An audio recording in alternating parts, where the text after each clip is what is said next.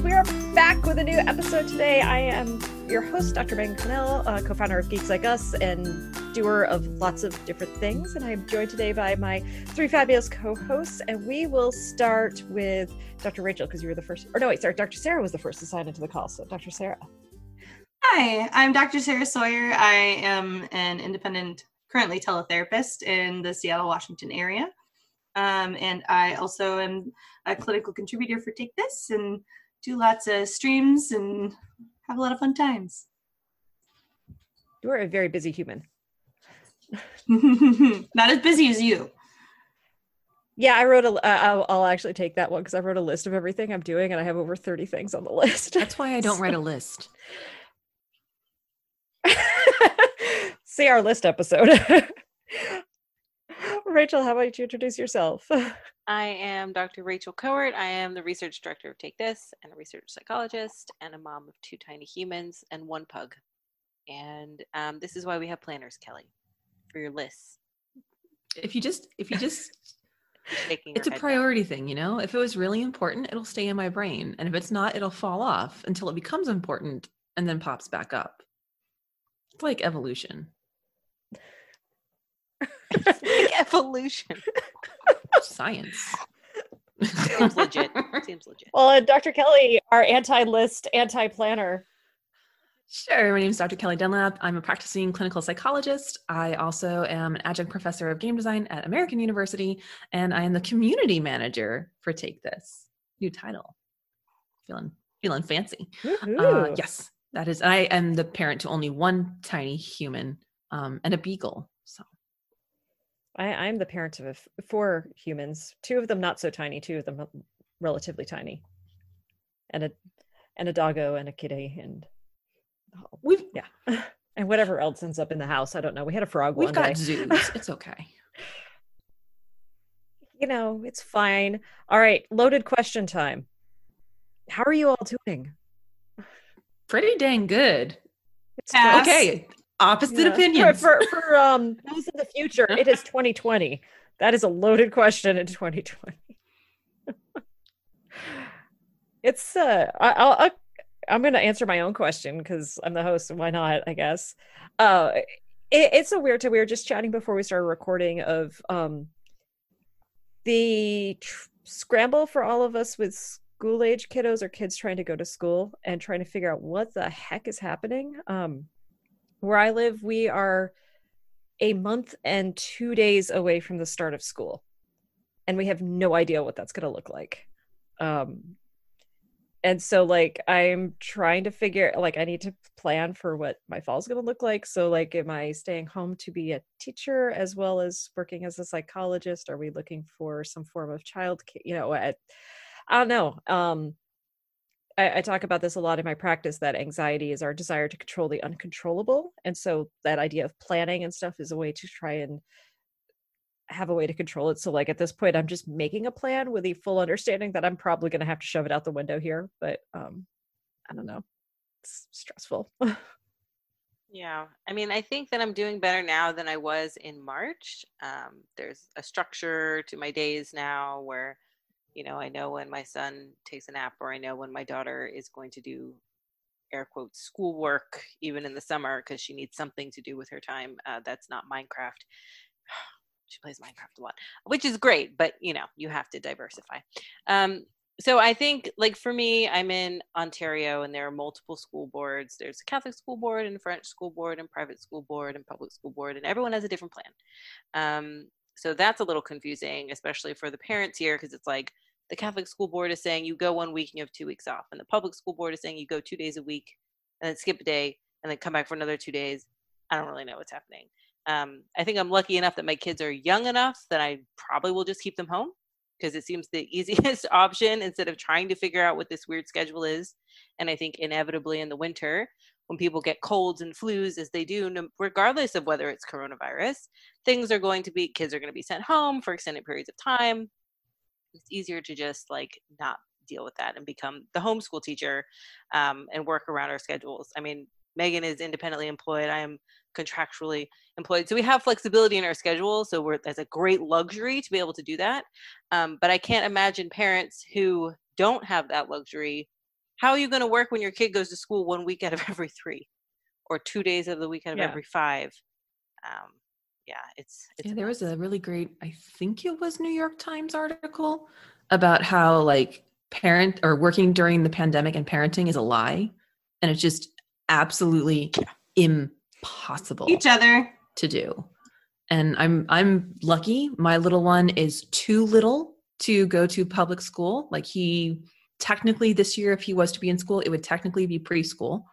But he's at the in-home daycare that he's been in for like over almost a year and a half now. And very, very lucky because there's like five kids and all of the parents, we all know each other and we're all kind of like have this pact of okay, we're all gonna be smart. Like there's, you know, the safest, safest thing would probably be to keep him home but that's not an option for for us um given the work that i do and the work that um, my husband does. And so like he goes and we're able to work and it actually works out okay. Um, but i did just learn that that daycare they typically age kids out so that they're ready for kindergarten. So this would have been his last year. Well because of all of this they've decided to extend like up till uh, six year olds and implement like an early reading and math program. And they just got approved by the state to have it recognized. So my little guy is actually going to be getting a pretty decent um, education while he's at his daycare which i just feel so ridiculously lucky. I mean he literally has not missed a day of daycare at any point during this. Um, so i'm incredibly grateful and i'm also incredibly lucky like for a lot of different reasons. Um, but yeah i a lot of the kids that i work with in therapy you know they're telling me about either they don't know the plans or you know what the plans they have and i'm like i i don't want to see someone face to face who is going to a public high school you know? Even if it is only two days a week you know that's not great for a lot of different reasons. So yeah it's really problematic.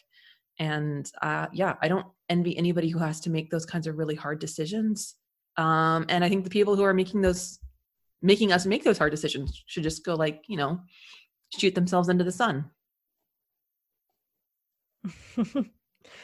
well, I had like my husband and I came up with a possible solution for at least like some of the high schools. Um, so we know that the mall is basically a dying thing. Hmm. that stores and malls cannot stay open. So I think ca- that districts should take over malls and turn malls into schools because the hallways are humongous and so people can social distance. A lot of the stores areas are very big so you can have desks properly spaced and they're not really being used because a lot of the stores are closing down and things. Fatal So-. Not Mhm. enough money in Oh, education. there's never enough money in education. Yeah, I know. I know. Oh, I, I that's saw, a great idea. Yeah, I saw some sort of tweet that's like the world is in t- a hundred, you know, a trillion dollars worth of debt, and it's like to who? like, you know, money's a construct. You know, it doesn't really exist. I guess I don't know. I mean, I don't think my mortgage would accept that as a payment. I'm like, well, money's really a construct, so I don't have to pay. yeah it's just a really crappy situation and you know parents are bearing a lot of it parents who don't have the luxury of a flexible schedule or a you know like Mhm. I always, I feel so guilty whenever I order pizza. I do it once every two weeks, maybe. So like it's not even a frequent thing. Then I'm like that poor person who has to go to work and is making. You know, oh, it just. I leave a big tip as if that somehow absolves me of my guilt. It does not. Um, but yeah, like I. It seems impossibly difficult to f- just really wrap your brain around the immensity of the problem and the harm and the damage that is just continuing to roll through like a natural disaster. Happy upbeat. So, how are you guys doing? So, Sarah, how yeah. are those puppies? My I think we need a puppy break. Yeah, yeah. Tell us about No. the puppies. No, No. no, Oh, because Fury has decided. So we're staying. Me and the dogs are staying in this little apartment above um, my parents' garage. The problem is that though it's quite nice and you know it's it's given us space and it's lovely. Um, every time the garage door opens or the door between the house and the garage gets opened, like the the like people door, not the not the car door, um, they bark. And so even when I have her kenneled right now, which this is kind of a witching time where she's actually quiet, they they like to very much bark. Um, so reorienting to a new space is hard. She's also trying to chew the corner of every single rug that we have on the floor. So puppy proofing Oh, no. is hard and unforgiving. Um, so I'm a little tired. Welcome to motherhood. Oh yeah, yeah. She lives up to her name. This is this is not a new revelation. Yeah, did you pick up on the personality and that's how the name came, or is she No. living up to her name? She has a she's living up to it because she had a black patch on her face, which reminded me of Imperator Furiosa from Mad Max. That's why she got named what she got named. So, but she just happens to live to it. Good for her. I support her independence both- and ferocious spirit. While also, I'm sorry, mama. it's all her. It's okay. She's cute. I forgive her. it's gonna be a time. Well, so like with all of these stress and everything, self care. We all enjoy gaming. What have you all been playing? Do we just all say it at once? Animal Crossing? Like we just Animal Crossing. I still don't own it. I uh it's okay. It's okay to be different. Stand out, unique. yeah. Yeah, Animal Crossing.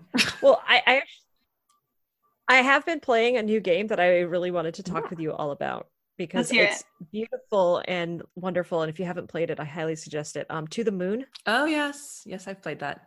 Oh yeah, I saw that. It looks so cute.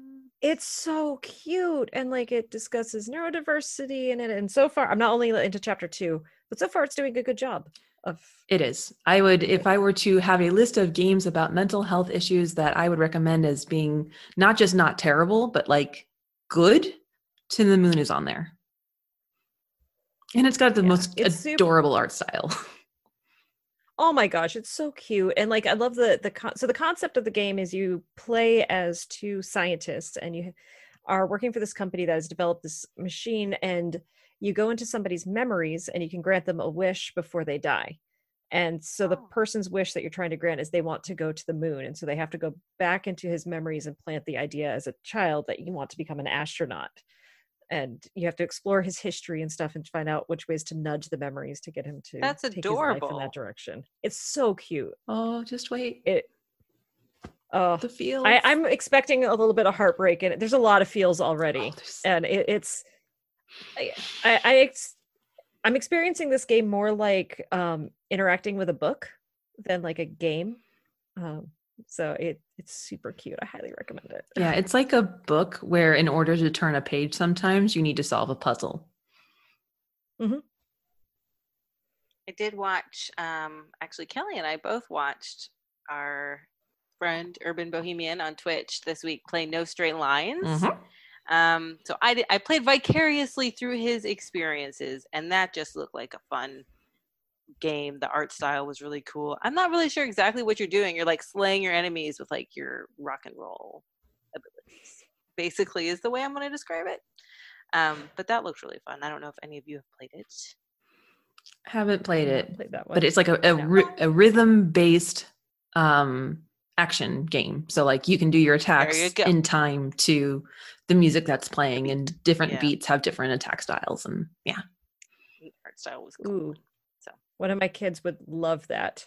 yeah, that's exactly what I thought when I saw it. I was like, oh, my daughter would love it. But then it got a little intense. So maybe older than five, like intense, Uh, like I'm she doesn't have the ability to do it. Oh yeah, sixteen I think would be the sweet spot.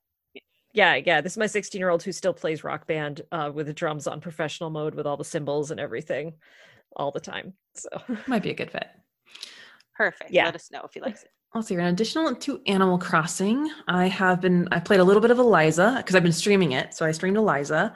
Um, I also had a really great uh, stream a couple weeks ago where I was playing Kind Words, which is it's called a game. The bougie games academic in me isn't quite sure I want to call it that, but regardless, um, it's got really cool music and basically people send letters out into the universe and then you have like an inbox of these letters and most of them are like people either screaming into the void, which is very real, um, or like asking for just kind of expressing their own difficulties. And so my stream and I, for like almost two hours, responded to these letters, um, which was really cool because the stream did it with me. And apparently it was odd that I happened to have a feelings wheel on hand in my stream deck to put up I'm like, okay, so we're hearing this person express, they use the word sad. So let's go to our feelings wheel. Okay, sad. What's a more specific word that we can call out for them? Because being able to identify the word is really powerful when connecting with them. Um, and I, one of my favorite comments was, wow, you put a lot of thought into that. it was like a way to be. I am a I am. And it was a way to be therapeutic without betic therapeutic-y therapisty. And so that was That's brilliant. that was really fun. Um, I don't think anything new, just more of what I have been playing, um, but trying to do it on stream or in in a different way, I guess.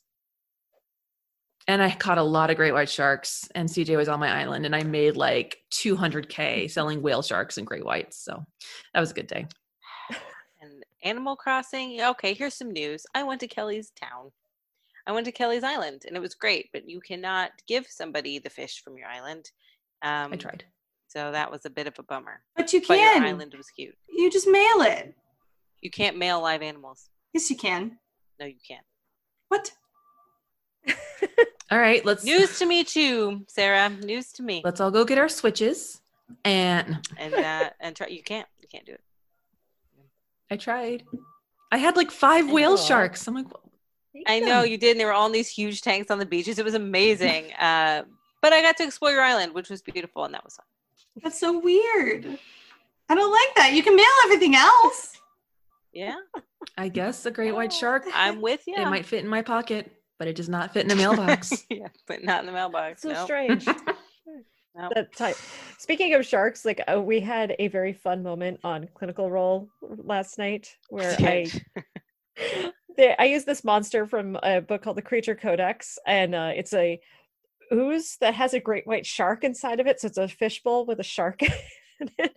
and I had it making little baby oozes, and one of our and Jack made the joke of like, "Is it baby shark?" And so it's like, "Yes, it is now." And then every turn, it became a different shark. It went from baby shark to brother shark to mama shark. oh, that's uh, excellent. which I actually I shared that with um one of the writers at Kobold Press, and they're share that they're going to share the story and a little bit of the VOD with their writing team because they're finishing Oh. up another creature book right now, and apparently they're all in like that end of development burnout, which is not fun. So, hearts to all the creators. Like the final push to get uh, something done is all seems like it's always difficult and challenging. I wish it didn't have to be for people, but it is hard. Especially now, the creators are keeping the rest of us going.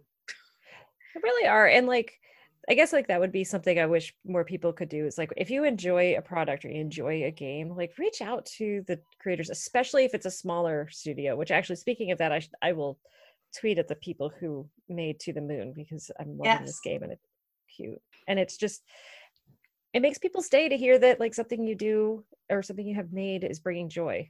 Yeah. Um, I have a funny story about that. so, yeah. Hear I want to hear. so there was a game that I found at PAX one year called Kitty in the Box. And I really dug Kitty in the Box. I really, really enjoyed that game. And I was on a panel later that day. And um, I mentioned that that's what I was playing. And Larry Nelson, who's uh, uh, Larry Hryb, who's Major Nelson, who's like a big Xbox personality, heard it. And then he went on a podcast and talked about it. And then I was just tweeting about how much I loved Kitty in the Box. And then um, I discovered that when Kitty in the Box 2 launched, I had a credit in Kitty in the Box 2 because I was standing for them so hard. I'm like, oh my God, guys, I love Kitty in the That's so sweet. That's awesome. That's amazing. my first my first like actual game credit and i didn't do anything other than play this game and tell people how much i loved pushing kitties into boxes but yes i can. but I feel like people are. Go ahead. Hmm. I feel like people are so quick to offer criticism to stuff and like post bad reviews or tweet at them and be like, "Why is his shirt purple? I wanted it to be blue." It's like, get come on, get get compliments in there as well, something. But instead, there's so there's such this urge to like complain and I, I love it when we can give it back to content creators of like i love what you do. You're doing great stuff. Keep it up. Um but we're not we're not as quick to do that because when we're satisfied i feel like there's some i'm sure there's studies about it. I don't have them in front of me. I don't have receipts for this but i hypothesize informally that there's got to be this like when i'm satisfied with the thing i'm just going to keep using the thing. Rather than like when i'm satisfied with the thing let me tell the person how much i love the thing That which is we should a do thing. That is a thing. People. That's why you look at reviews. People are more likely to leave bad reviews than good reviews. That's the research I'm basing that on, right? Because if you're outraged, you must let the world know. But if you like it, you're just like, yeah, that's cool, and you don't bother to. Yeah, because anger is a motivator to action. Contentment is right not. Not so much. well Yeah. and in a more corrective way like confirmation bias this is what i expected it to be or better Mhm. Yeah, I, Yeah. Well, and the way I phrase it to a lot of clients is like things that are wrong uh, from an evolutionary perspective could kill you. And so, of course, you pay attention to the things that are wrong, and things that are right are not going to kill you. So we habituate to them really quickly. uh, And when you're working on gratitude, you want to pay attention to the good stuff. as someone who has made a game and then had strangers play said game, one, I can tell you it's terrifying because you're like putting your child out into the middle of a highway and hoping that people don't murder it. Um, and so it can be like really, really intense. But watching somebody enjoy what you made, it just like the the feeling is just phenomenal and a difficult thing for larger studios is they don't get to see it as much because you know when i'm making a game i'm the only person. And so when i play test and when i show it i'm there watching people play it. But if you work in a big studio and you're just kind of part of the machine that makes something happen you probably don't ever get to interact very much with the people who played it on like a day to day or even frequent. So letting people know like oh my gosh i love this game so so much um it it does. It means a lot because making a game is really really really hard Well, and kind of speaking about that, it, we had a listener noodle. One of our listeners wrote in and gave us a noodle. is from uh, Guerric, and we'll play that right now. Hi there. So, I've been noodling about the psychology of video game launches and how that interacts with a player's sense of participation in their gaming community. So, how do players feel in the run up to a launch of a game they're really looking forward to? How do players feel about themselves and their community when a game that they're really looking forward to launches and just doesn't find an audience and fails? What motivates players to advocate for games that haven't come out yet within their communities? And how do players feel when their communities suddenly become overwhelmed by discussions about a game that they maybe can't relate to or aren't interested in?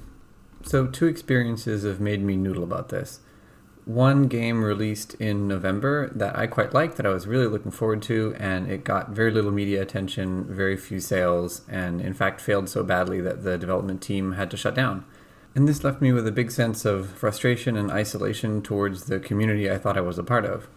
And the other experience has been with a game that just launched this week. I think they've done quite well.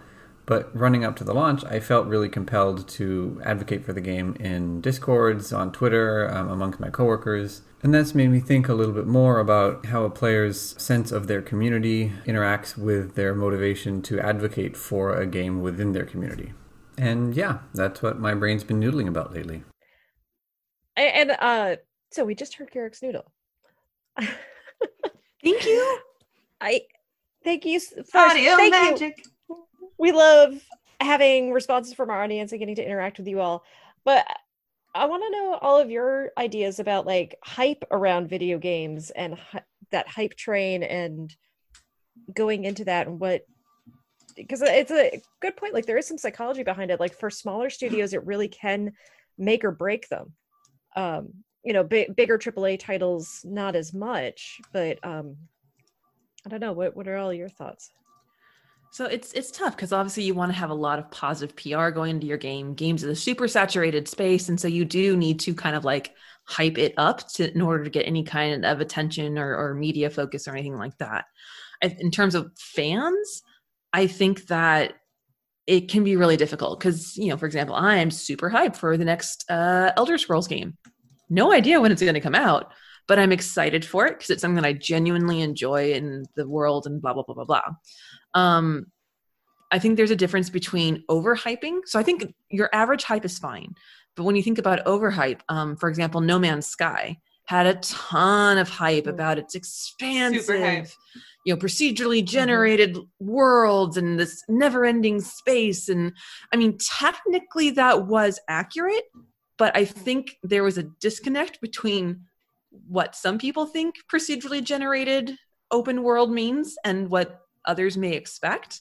Um, and so it, it's an amazing game. It's a beautiful game. It is like an accomplishment of coding.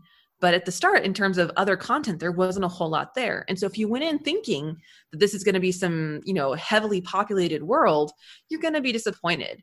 And so part of it i think is the messaging of games as they come out are they being not just are they being honest and truthful about what the content is and what people can expect but is their language something that people can find accessible? So again most people don't think about what procedurally generated means in terms of like the game engine itself.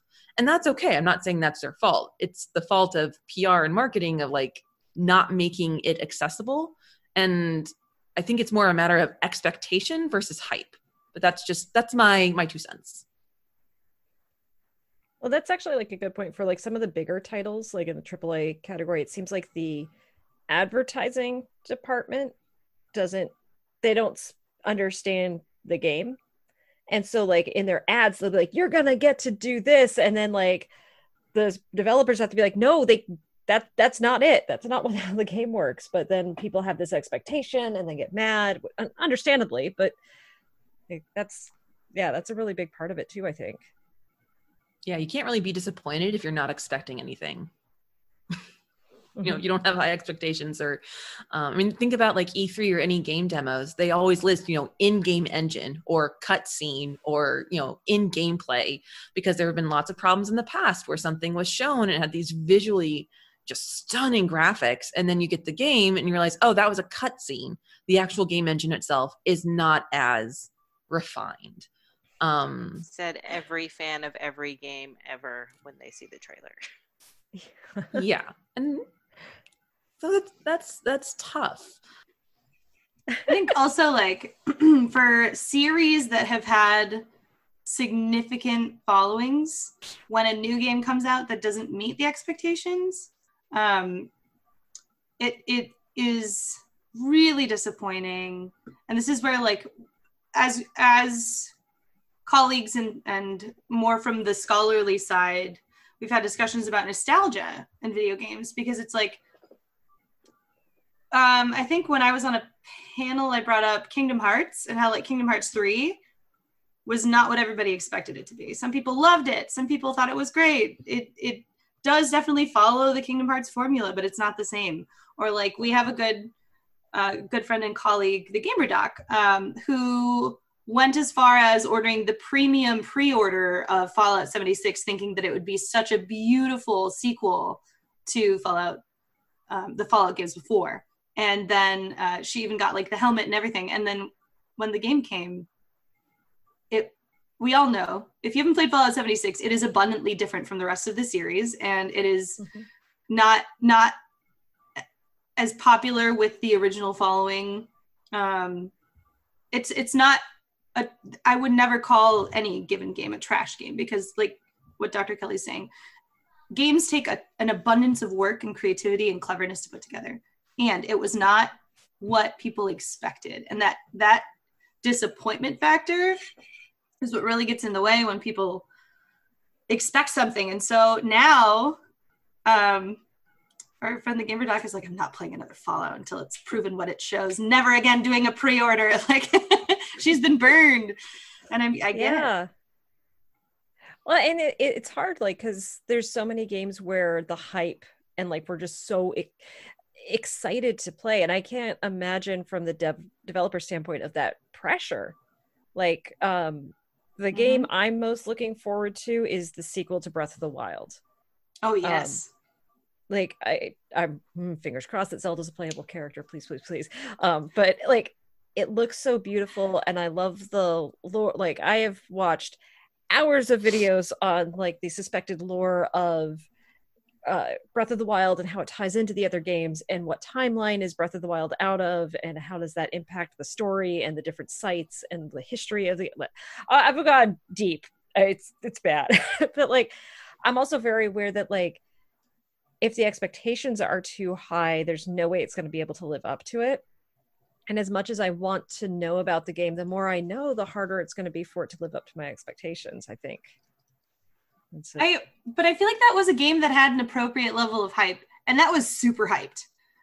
But yeah, it and I feel like that's just that's a shot in the dark because they don't know if people, the consumer, are going to like it the way that they hype it. But that one matched the hype versus mm-hmm. like matched I it matched the hype though because people enjoyed playing it. You could say Fallout 76 matched the hype if people enjoyed. Well, right, but they don't know. yeah. in the defense no, of the marketers, no they don't know what people are going to actually enjoy playing, but they're going to market no. it like you will because, of course, that's mark. I mean, who's going to market this game like this is a mediocre follow up to the previous three blockbuster games? No, like, but they can no. But I mean, it's about setting appropriate expectations. Sorry, there's a loud okay. noise in my house. Um, I was I there's a psychology vocabulary word that I'm just trying to find in my brain and I can't yeah. find it about where your expectations aren't met. It's I know it's in my head too. I feel you. It's on the tip of my tongue, but it's funny. So I googled when your expectations are not met psychology term because I wanted to get it, but the first thing that came up is expectations are premeditated resentments, which I think is an interesting way. Wow. yeah. Psychology today. I mean that's a nihilistic perspective. But i don't know. I too am excited about that. And on that note for megan's lack of animal crossing i will again call you out rachel that you still need yes. to play breath what? of the wild uh, that's what i'm going to play on stream so I'm gonna start streaming yeah! in August, and I'm gonna play Breath oh. of the Wild for the first time on stream for many reasons. One of which, uh, because I've never played it, and, and, this will force me to play it. And people love it, and I love Zelda, and I think yeah. it'd make for fun. So yes, coming coming Yay! soon. I will be playing. That's awesome. My daughter started playing Breath of the Wild, but she doesn't like any of the fighting. She oh, just oh, wants to explore and pick things up and she just anytime like something is fighting she hands me to the controller she's like mommy do the fighting oh yeah that's what I do when I play GTA and the cops start chasing me. Husband, get away from the cops. I don't like it when they chase me. I love it. All right. Well, we are going to take a quick break and then we will come back and go into our main topic. Hey, I'm Jonathan Anslow. You can catch me on Retronathan Fridays at 4:30, where I'll be playing various indie games that feature a retro aesthetic. Come reminisce with me about a time when chiptune and pixel art ruled. And we're back. Uh, so this week we're going to be talking about kind of a deeper topic, but something I my has been noodling in my brain. So I think it it's appropriate for brain noodles. But this idea of the responsibility of artists in accurately portraying different things and things can be a broad category from physical disabilities to psychological issues to careers and different events in our lives um, and I I'll give sort of my background with it because so much of our ability to learn about the world is through experiencing it from the eyes of others and through playing games or reading books, watching movies. And if those expectations are skewed, we're let down or we feel like we're doing something wrong. Um, I don't know if this is actually what it's called, but I sort of think of it as the friends phenomenon, where you have this idea that your first apartment is supposed to be nice and spacious in a good location, uh, rent controlled, and you have like a full kitchen, a full bath, two full bedrooms, and a balcony um, in New York, Manhattan, no less. Uh, and that doesn't really exist. That's not realistic, but it creates all these expectations for a lifestyle that isn't going to happen to you right out of college and when you're start starting off your career um but like was it the responsibility of the show to show people living in a crappy apartment or you know i, I don't know and I, I think there's a really interesting discussion around this so i'd love to hear everyone else's thoughts on it Oh, that's a big plus. I mean, I think, yeah. Um, I think that it's a fine line. Uh, Dr. Kelly and I are working on a paper talking about mental health representation in games, and there's um, a fact that we cite in there that says the most information that people get, the majority of information people get about mental illness is through media. So, in that sense, not portraying it accurately is doing a great disservice in terms of help seeking behavior or in terms of understanding mental health and mental wellness, uh, mental health challenges, etc. It's hard to say that as artists creating art that you must portray everything accurately. Friends wouldn't be as fun if they if part of the storyline was how crappy their apartment was, mm-hmm. right?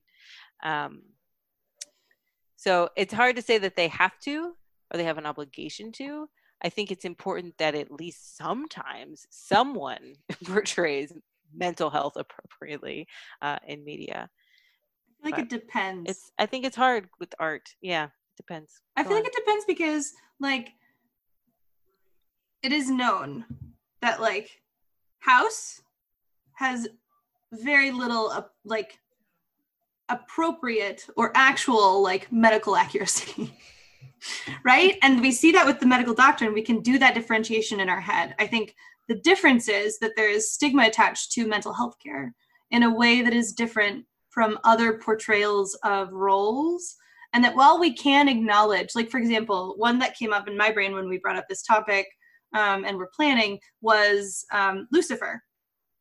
And the way that they the the character is portrayed as a therapist in Lucifer is qualitatively different than a lot of the therapists portrayed where like yes i c- we can probably go through a bunch of show names and list at least three major ethical problems with every therapist we see right and we're yeah. all bound to this ethical code that like don't have sex with your client well lucifer's main power in the show is to have like convince people to do whatever he wants which is often sex. So that was a problem. And then they had kind of this exchange between sex and therapy services. That was that was problematic.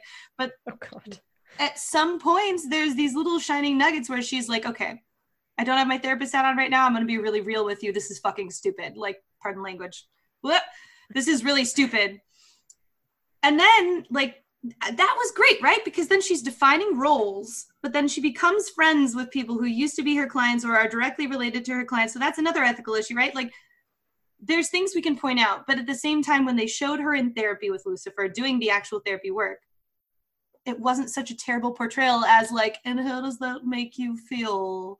Or like the unethical bits. So I mean, it it, it is very fraught. And I think it depends. Like the show Gypsy, first of all, the naming therein was problematic because of discrimination and slander, but also it just nails on a chalkboard for me because the whole thing was this romance that she was developing and this attraction she had towards her client. And it's like, this is the impetus of the show. Please stop. stop.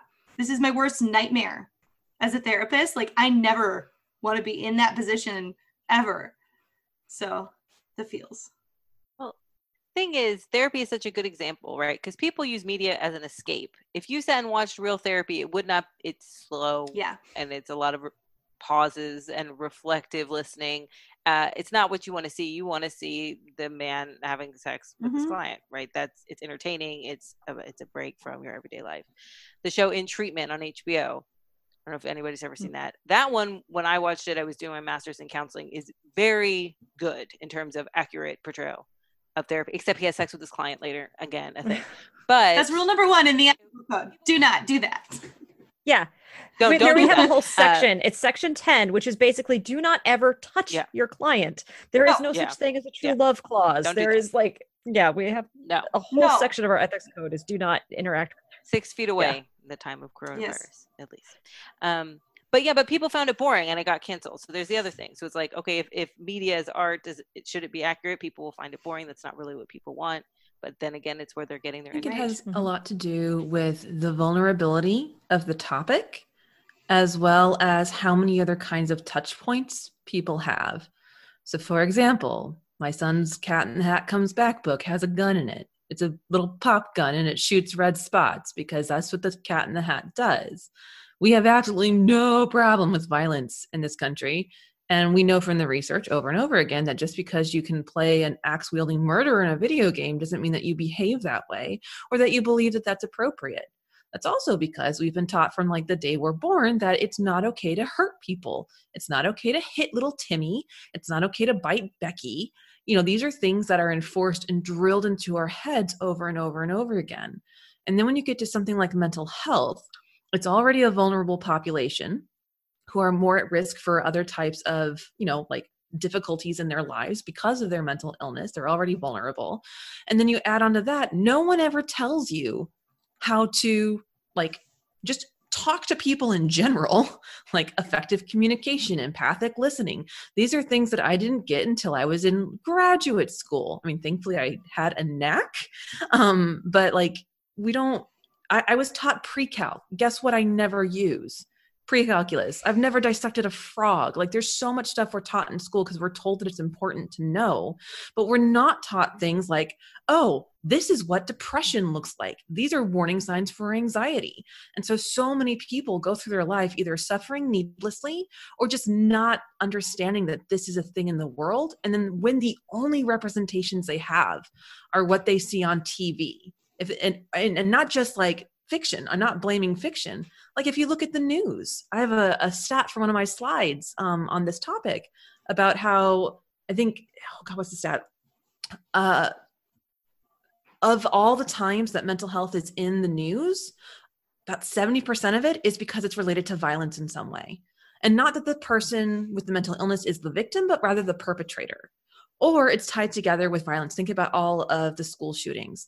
Like the question always comes up oh, well, he had a mental illness or something like that. And so we are primed from our news media, from our primary sources, from our fiction that mental illness is dangerous. Mental illness means you're unstable, you're crazy, that you are helpless, that you can't be relied upon. And so the fact that all, like, we have no counter conditioning you know we can see terrible things happen in the news. We can see terrible things happen in our media but we have counter conditioning. We know that you're not supposed to punch someone in the face. But when you look at something in a game and not even something like batman arkham asylum okay we get that. That's so far beyond that's so satirical. Okay whatever. But then when you look at like smaller things like the the horror tropes of how many times you spawn into an insane asylum and something good happens well never and that's already such a stigmatized, terrifying experience to be hospitalized. Like the last thing they need is to have it played out as being even worse in all sorts of media with nothing else to compare it to. And so that's my stump speech on if it's art, you can do whatever you want. You're right, you have your artist expression. However, the second it leaves your hand, you have some kind of responsibility for at least letting people know what they're about to get into. And so if you want to express yourself in whatever way, go for it. But when you are involving other people in your creations, whether it's displayed in a museum or an arcade, there is some level of responsibility of making sure that someone else can at least consent to what they're getting into if you want to go into material that specifically targets vulnerable populations or stigmatized populations. Okay. Well, and that that actually reminds me of something, and I'm going to give trigger warning talking about uh, suicide and self harm here. Mm-hmm. So if you want to fast forward, uh, we'll fast forward, and hopefully Amelia put a little thing to where to skip to. Um, but thinking of uh, Tim Hickson on his channel, YouTube channel, Hello Future Me, did um, he's done two amazing videos on mental illness representation. One with none other than Dr. Rachel Kowert helping from Take This on in video games, but then also in literature. And he dives into talking a lot about um, 13 Reasons Why. And all of, I did watch that show. I did not like it. I haven't watched the follow up seasons of it. Um, but like, talking about that there was a spike in suicides after that show came out. And like there were a lot of problems around it and how it portrayed her depression and how it portrayed her suicide and her self-harm like all of these things were it was so horrible. And like i'm not saying that the creators of that show are responsible for the behaviors of other people but there is some responsibility to think about the potential consequences of what you're doing because like when you can look at something and be like this caused direct harm like that's that can be problematic. And like i'm not I, i'm not saying like oh we need to do lawsuits or anything like that please but no i don't like a lawsuit culture but more of an awareness of like what could the harm in this be? How can we mitigate this? Like i think in many ways it, it's an with 13 reasons why specifically like it has some important conversations it has some important things of like um her descent into depression i think was uh, really well shown because it wasn't obvious. And it was just a, a bunch of little teeny tiny signs and it was none there was no glaring like wow you seem depressed now and let's get you help. But like it was in that way it was more realistic but uh, also then there's a lot of bad stuff Mm-hmm. There's a show I've been trying to find it while we've been talking. I can't seem to find it, but there was this show like called Asylum or something on Hulu or Netflix, and I was expecting the worst. And I often look at those things just to like, tor- I don't even know, torture myself. I don't know, but I was very pleasantly surprised to see it be an actual portrayal, like a documentary style portrayal of an actual mental health inpatient facility um, overseas, I think in France, where they kind of featured a few of the clientele who were willing to be on camera and consented to the procedures, and the therapy staff had apparently helped them determine who would be able to consent properly and not vulnerable adults. So, like, they took steps, and then they actually show really touching moments between the staff and the clients. But again, I mean, there's a reason that isn't in the top 10 on Netflix or the features on Hulu because while they put a flashy picture of someone in a straitjacket on the cover of it and call it asylum. Yeah it's you didn't see dr kelly putting her jazz hands up and big scary face. Like we don't it's boring or it's it's not compelling. 13 reasons why is a show that's been so compelling and it's like yeah but here's a bunch of reasons why that's not okay and that's not correct. I think what gets me is that there's a show called Crazy Ex Girlfriend, which I had a lot of people recommend and say it was great. That title, I'm like, oh God, guys, I'm probably gonna hate this. It's amazing. That show is wonderful. Its compassion and empathy for mental health is astounding. And like, so that, to me, that just combats the idea of, well, it has to be edgy and dramatic, which is the, not saying that anyone here is saying that, but just that tends to be like, oh, we need to exaggerate it so people will want to pay attention. Or, well, you can't do comedy around mental health. Are you kidding? That that show, I die laughing. It is so funny. But the crux of it is that the main character has borderline personality disorder. You know, not something we typically associate with, you know, wholesome plus comedy. Like the mental illness is never the butt of the joke. It often is the instigator of problems, but that's kind of the point. She sees a therapist. Her therapist is amazing. Like and like there's her therapist has a song. There's so much like singing and dancing in the show. It is just breakout musicals all over the place. Her therapist has a solo and it is my heart. Like this time it's gonna be different or I quit. Um, although my favorite song i love that it's song so good. It's so that. good. Um, my favorite song though is "My Diagnosis," which she sings after finally coming to terms with that she needs, you know, to like talk to someone, and it's funny and it's witty and it's so well done.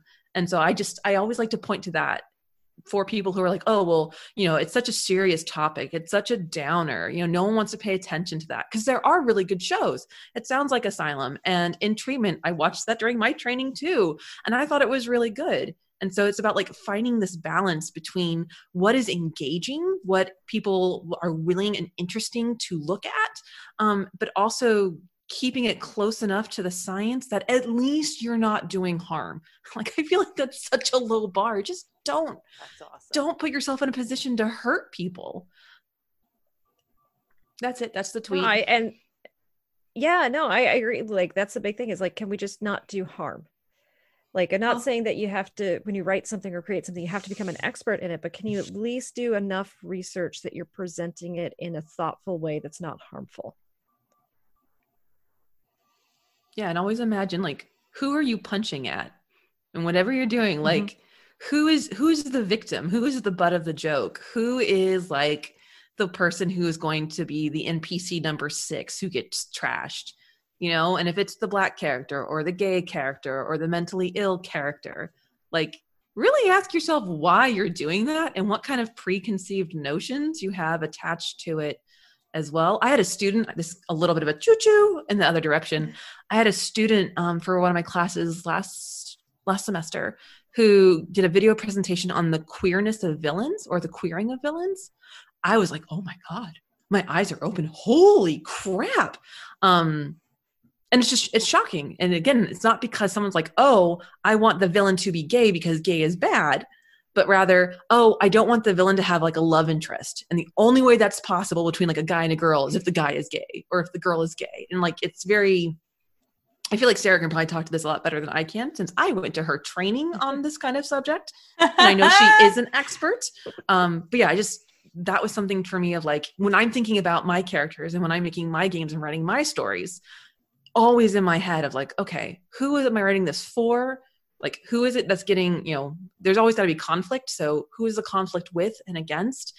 And what are my preconceived notions and beliefs and biases that are going into that and shaping how that shapes out? And if i can't answer that question then i need to go ask somebody who is an expert. I would say not even i i would say that i interpret much of that to be an attempt at being inclusive of diverse identities in shows but done wrong because yes, we need good and bad characters, quote unquote, if we're going to do this like dichotomy of like the bad guy, the good guy, right? We need diverse characters on both sides. But for example, spoiler alert for She-Ra. Uh, Catra is a beautiful example. She's a beautiful example. It's not. It's not a big, big spoiler because okay. you kind of see it from the beginning. Okay, but like, yeah she's a beautiful example of a character that happens to be on the wrong side of like she's she's a bad guy, but she also is a lesbian. But it is not a to do about her identity as the crux of why she's bad. That's the thing. Like identifiers should not be the derivative of why a character is good or bad. Mm-hmm. Superman is not good because he's he's a white appearing alien dude.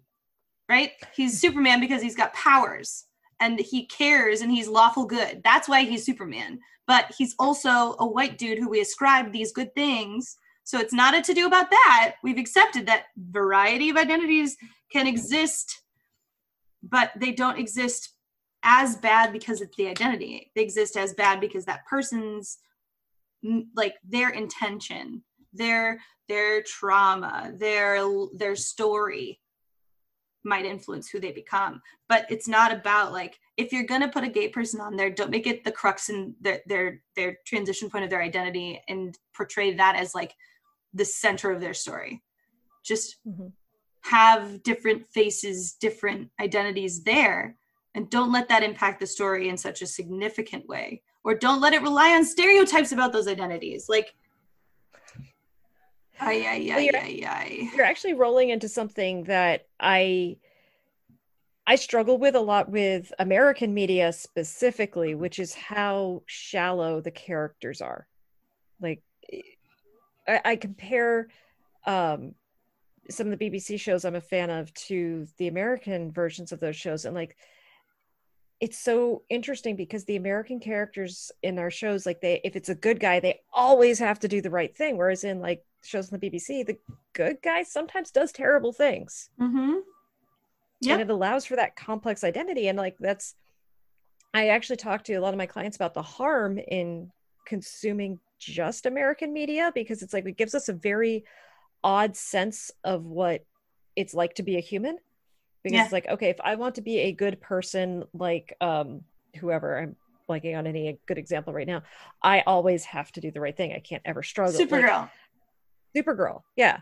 Right? Like yeah actually i have a little fun side story of their therapy side story. I have a little funko pop of supergirl in my office um and one of my character or one of my uh, clients is very stuck in being a perfectionist and so we actually did an empty chair technique but instead of an empty chair we put supergirl in the chair and this client got to tell supergirl off for just being too perfect and setting a bad example for her that way that's so great it was great it was actually very cathartic for them yeah um, they were they felt it's that whole thing of like felt silly at first, but then they were like, I hate having this example of perfection that I could never reach, and I don't want that. I want somebody that I can actually be like. Mhm.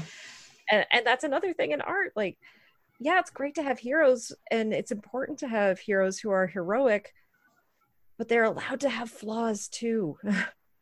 The, the odd thing is in that show, and I praised this before on Twitter, hashtag good reviews. Uh, her sister Alex in the show, they portrayed her coming out beautifully.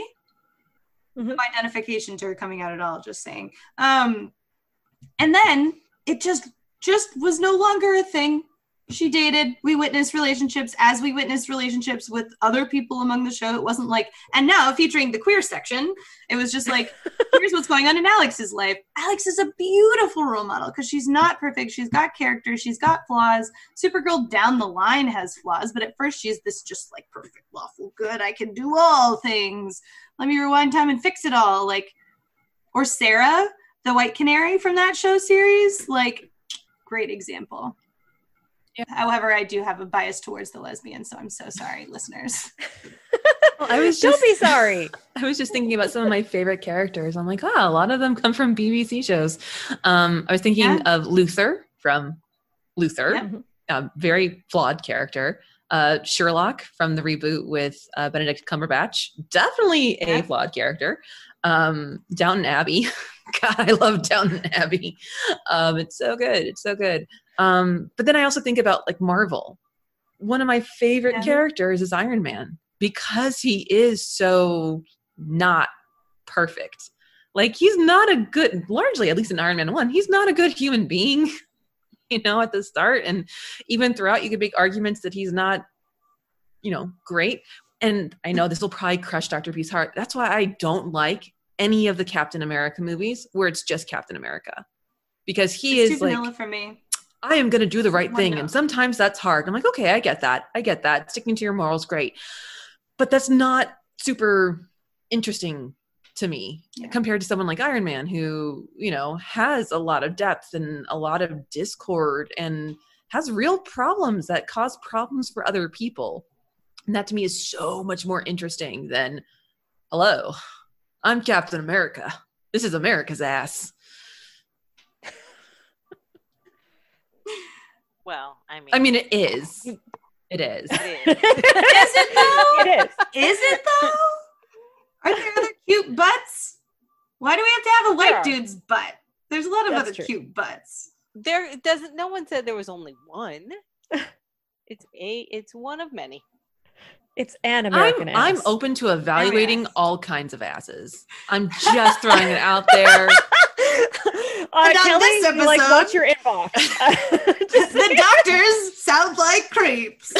I just want to be fair. well, eh, oh my gosh. Oh, well, but Rachel, I want to hear from you. You've been a little quiet. Like, what are for your thoughts on all this?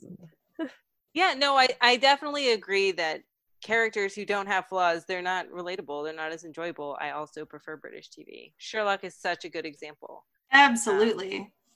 Mhm. Black Mirror. I was just thinking Black Mirror. That's m- my- arguably I my do like show. Black Mirror. Black Mirror's going dark though. Black Yeah. Okay. Have you have you seen the new season? Join Of, the gut side. have you seen the new uh, Isn't- season of Black Mirror? You know, Which I love which one? Black It's called 2020, exactly. right? Black Mirror 2020. It's this immersive ARG where you're living Black Mirror.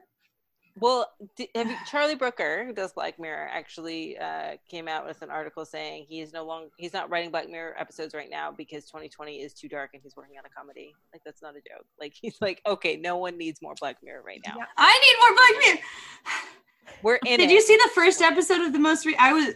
I will be honest, Dr. Kelly. You I've gave me you gave me a little bit of a palpitation because I was like, they do those silent drops though. Is there a new season? No. But um, No.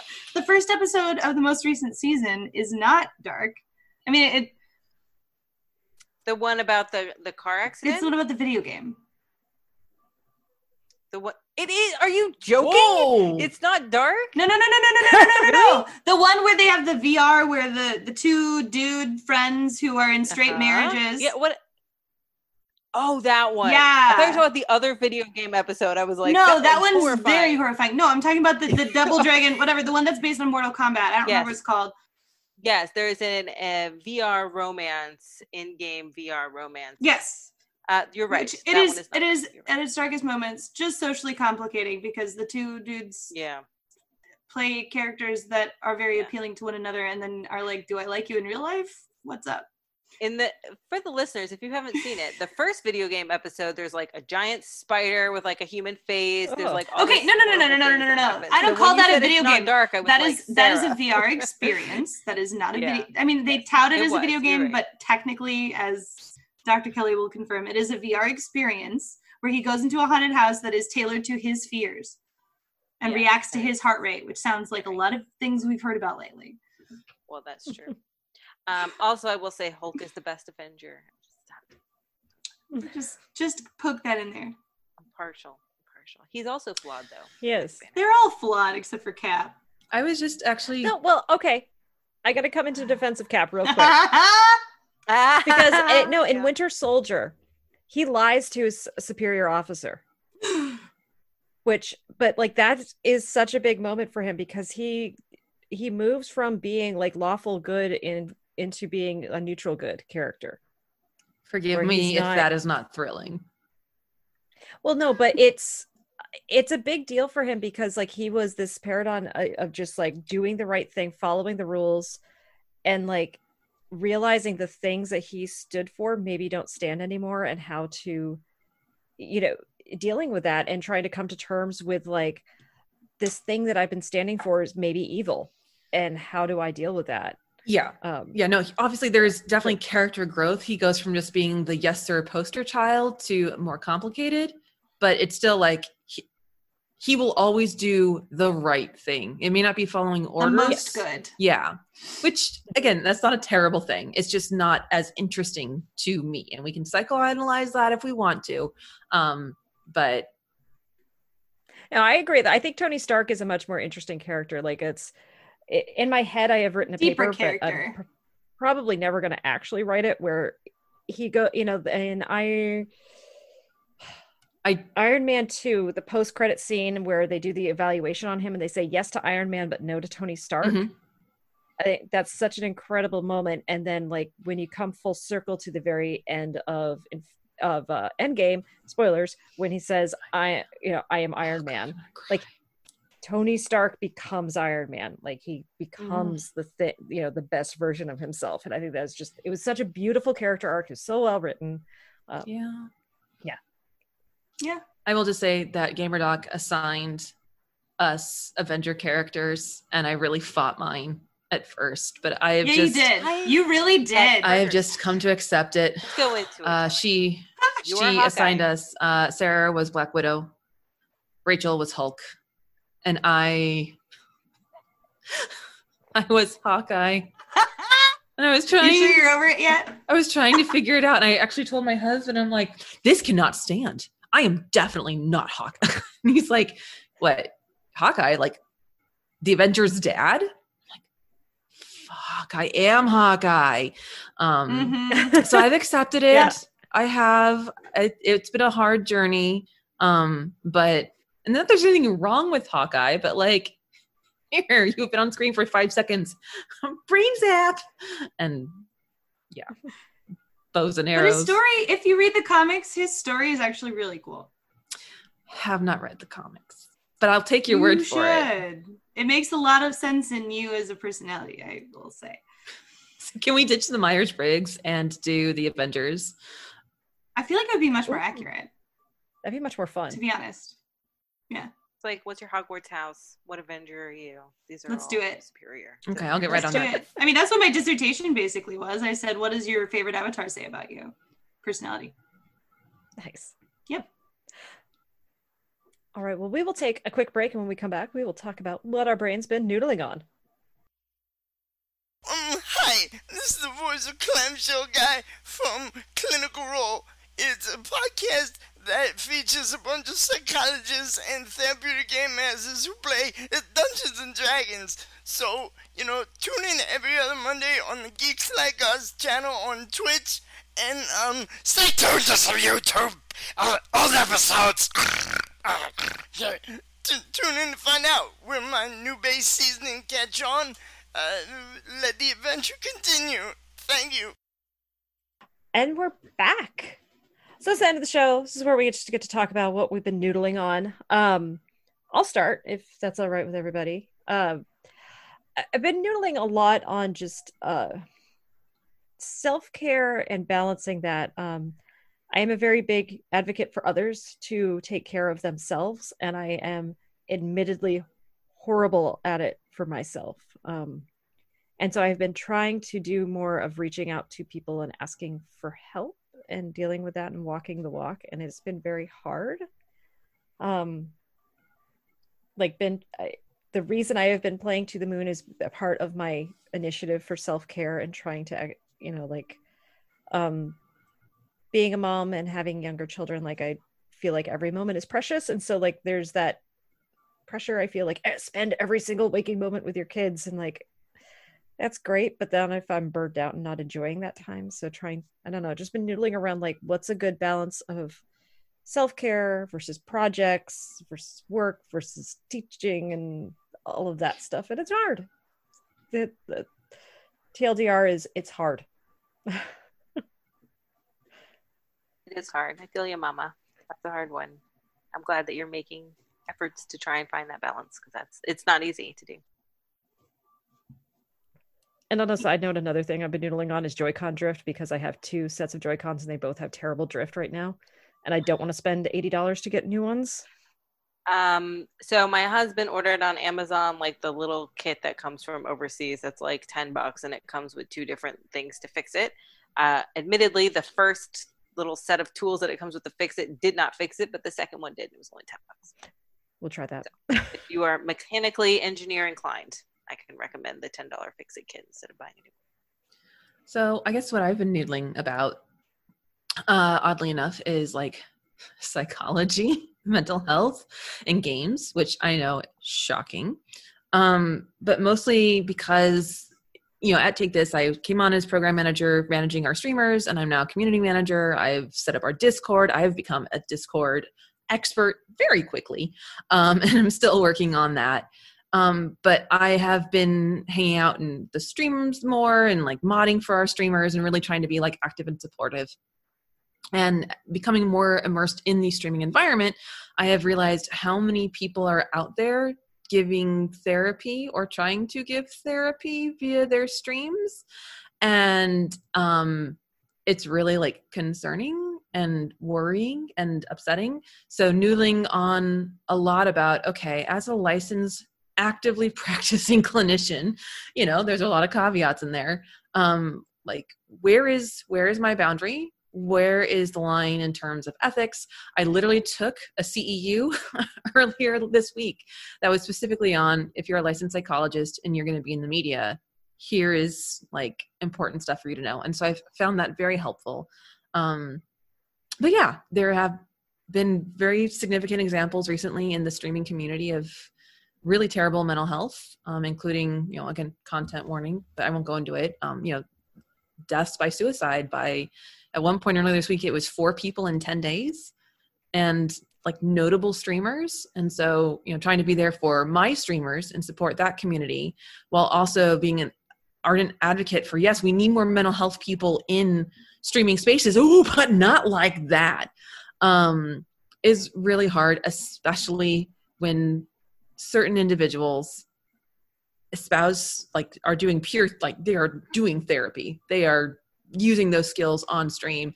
And then you see they have this huge following and how like even people you are close to i have some game devs who saw a specific streamer doing this thing that i think is abhorrent. And they're like oh that's so great. We should we should have him come talk to us. And i was like no.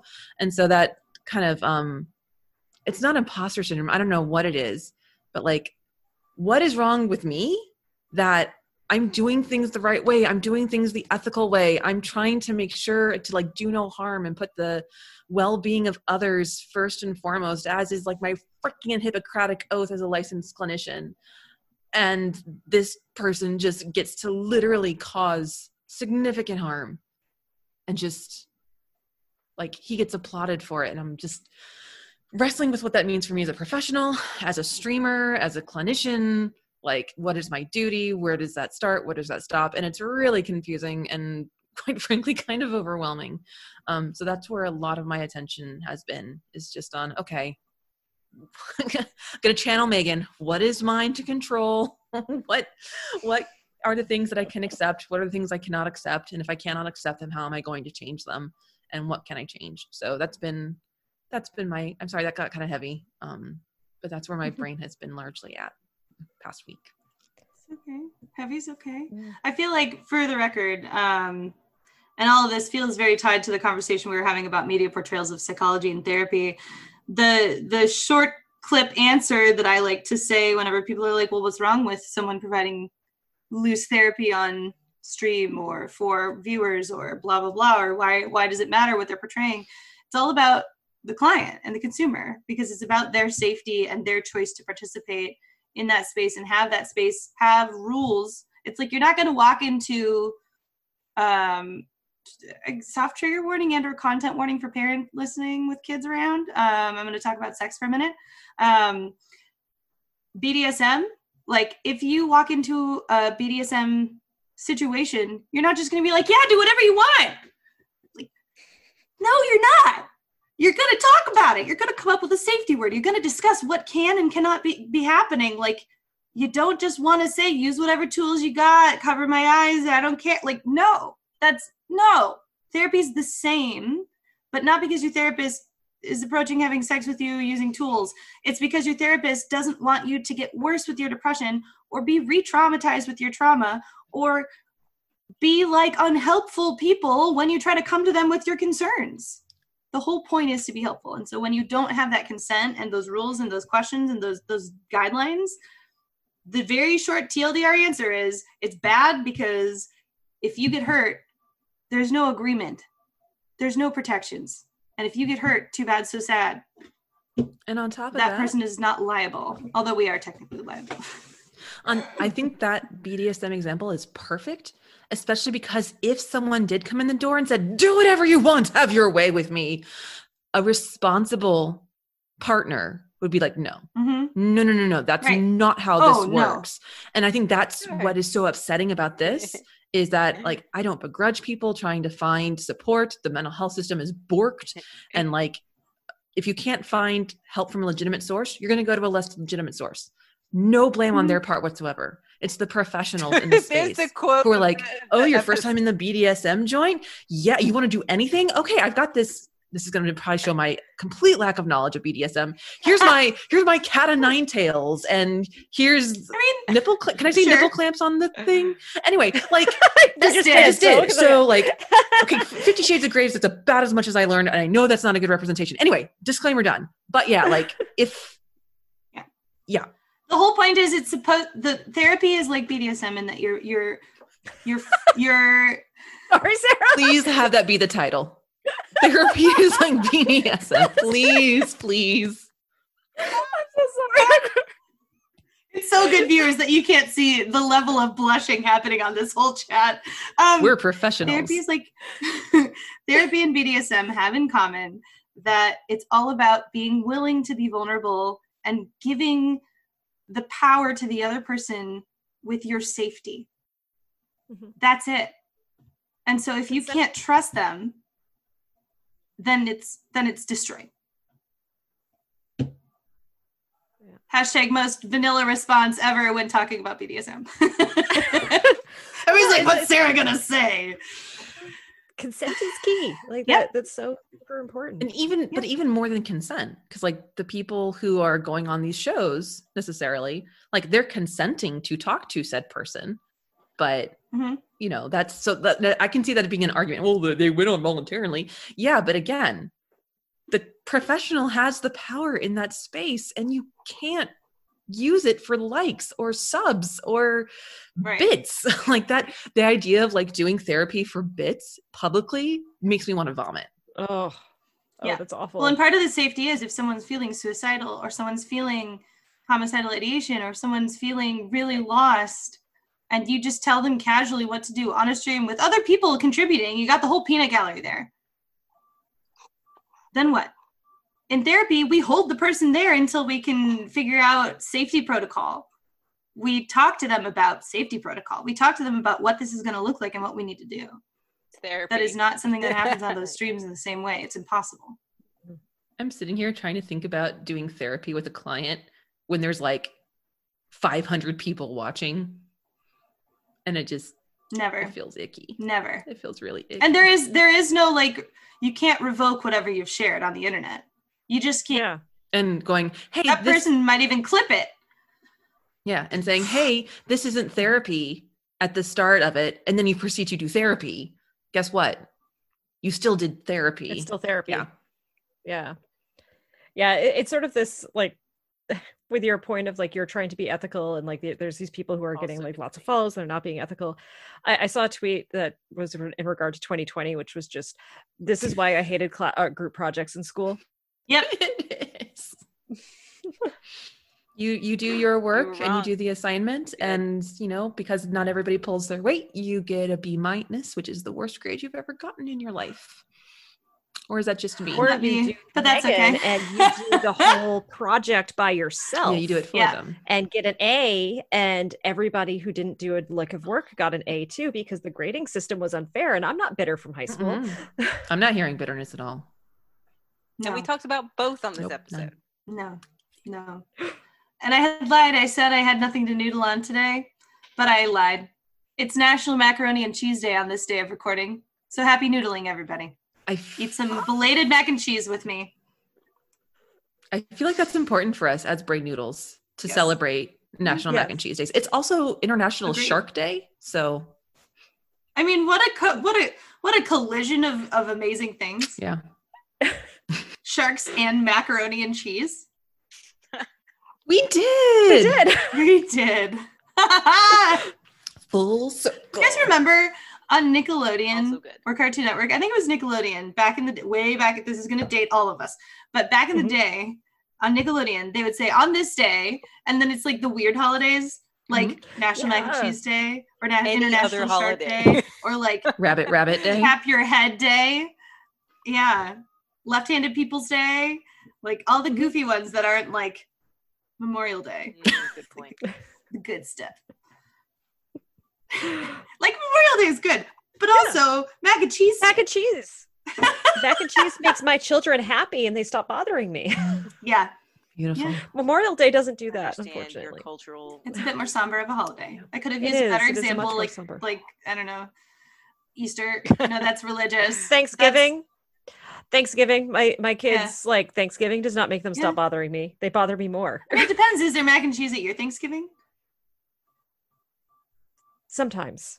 Yeah. Right. But usually like it's the last thing to get ready and they are hungry and hangry and just mm-mm. the mac and cheese doesn't make it. See, for me, it's the Oreo salad, and then I eat very little so I can eat all of the Oreo salad. Hmm. I don't think you could call something salad if it has Oreos in it. I disagree. know- I am solidly in Sarah's camp. I am Team Oreo salad because For the record, for the listeners, I don't know. Did we talk about this on stream before? We I did. forget where I I think we have, Yeah. yes. Yeah. Yeah. we were the swapping whipped cream recipes. and Oreo combinations. Heck yeah. I mean, Just there for it. I have orange salad, which is orange jello with orange sherbet topped with marshmallows. So definitely a salad My grandma would always put shredded carrots in that too. Because Iowa. That's more of a salad. It becomes more There's of a salad. vegetable present. yeah, yeah. Ugh. All right, Rachel, bring us home. What have you been noodling on? I can't bring you home after macaroni day. Um, yes, you can. I mean, you are wearing Uh, a rainbow sunglassed pug I shirt. am. I am. This is a pretty sweet shirt. I'm sorry you all can't see it. Um, vintage Target, in case anybody's wondering.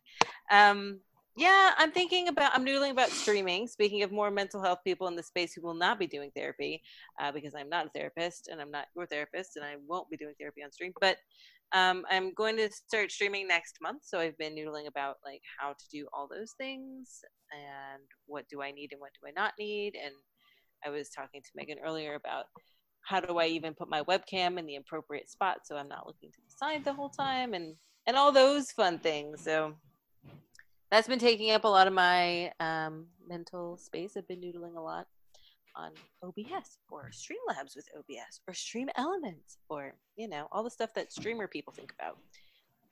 Let us know your streamer tricks.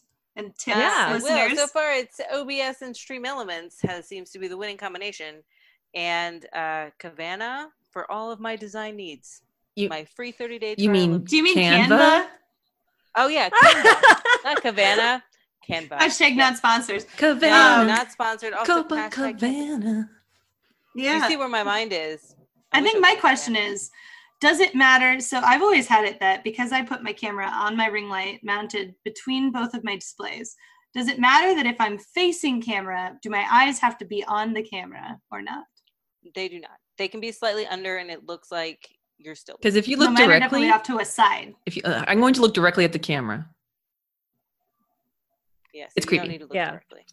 Yeah, see how she's. you only do that for effect where you're like, and I'm talking to you.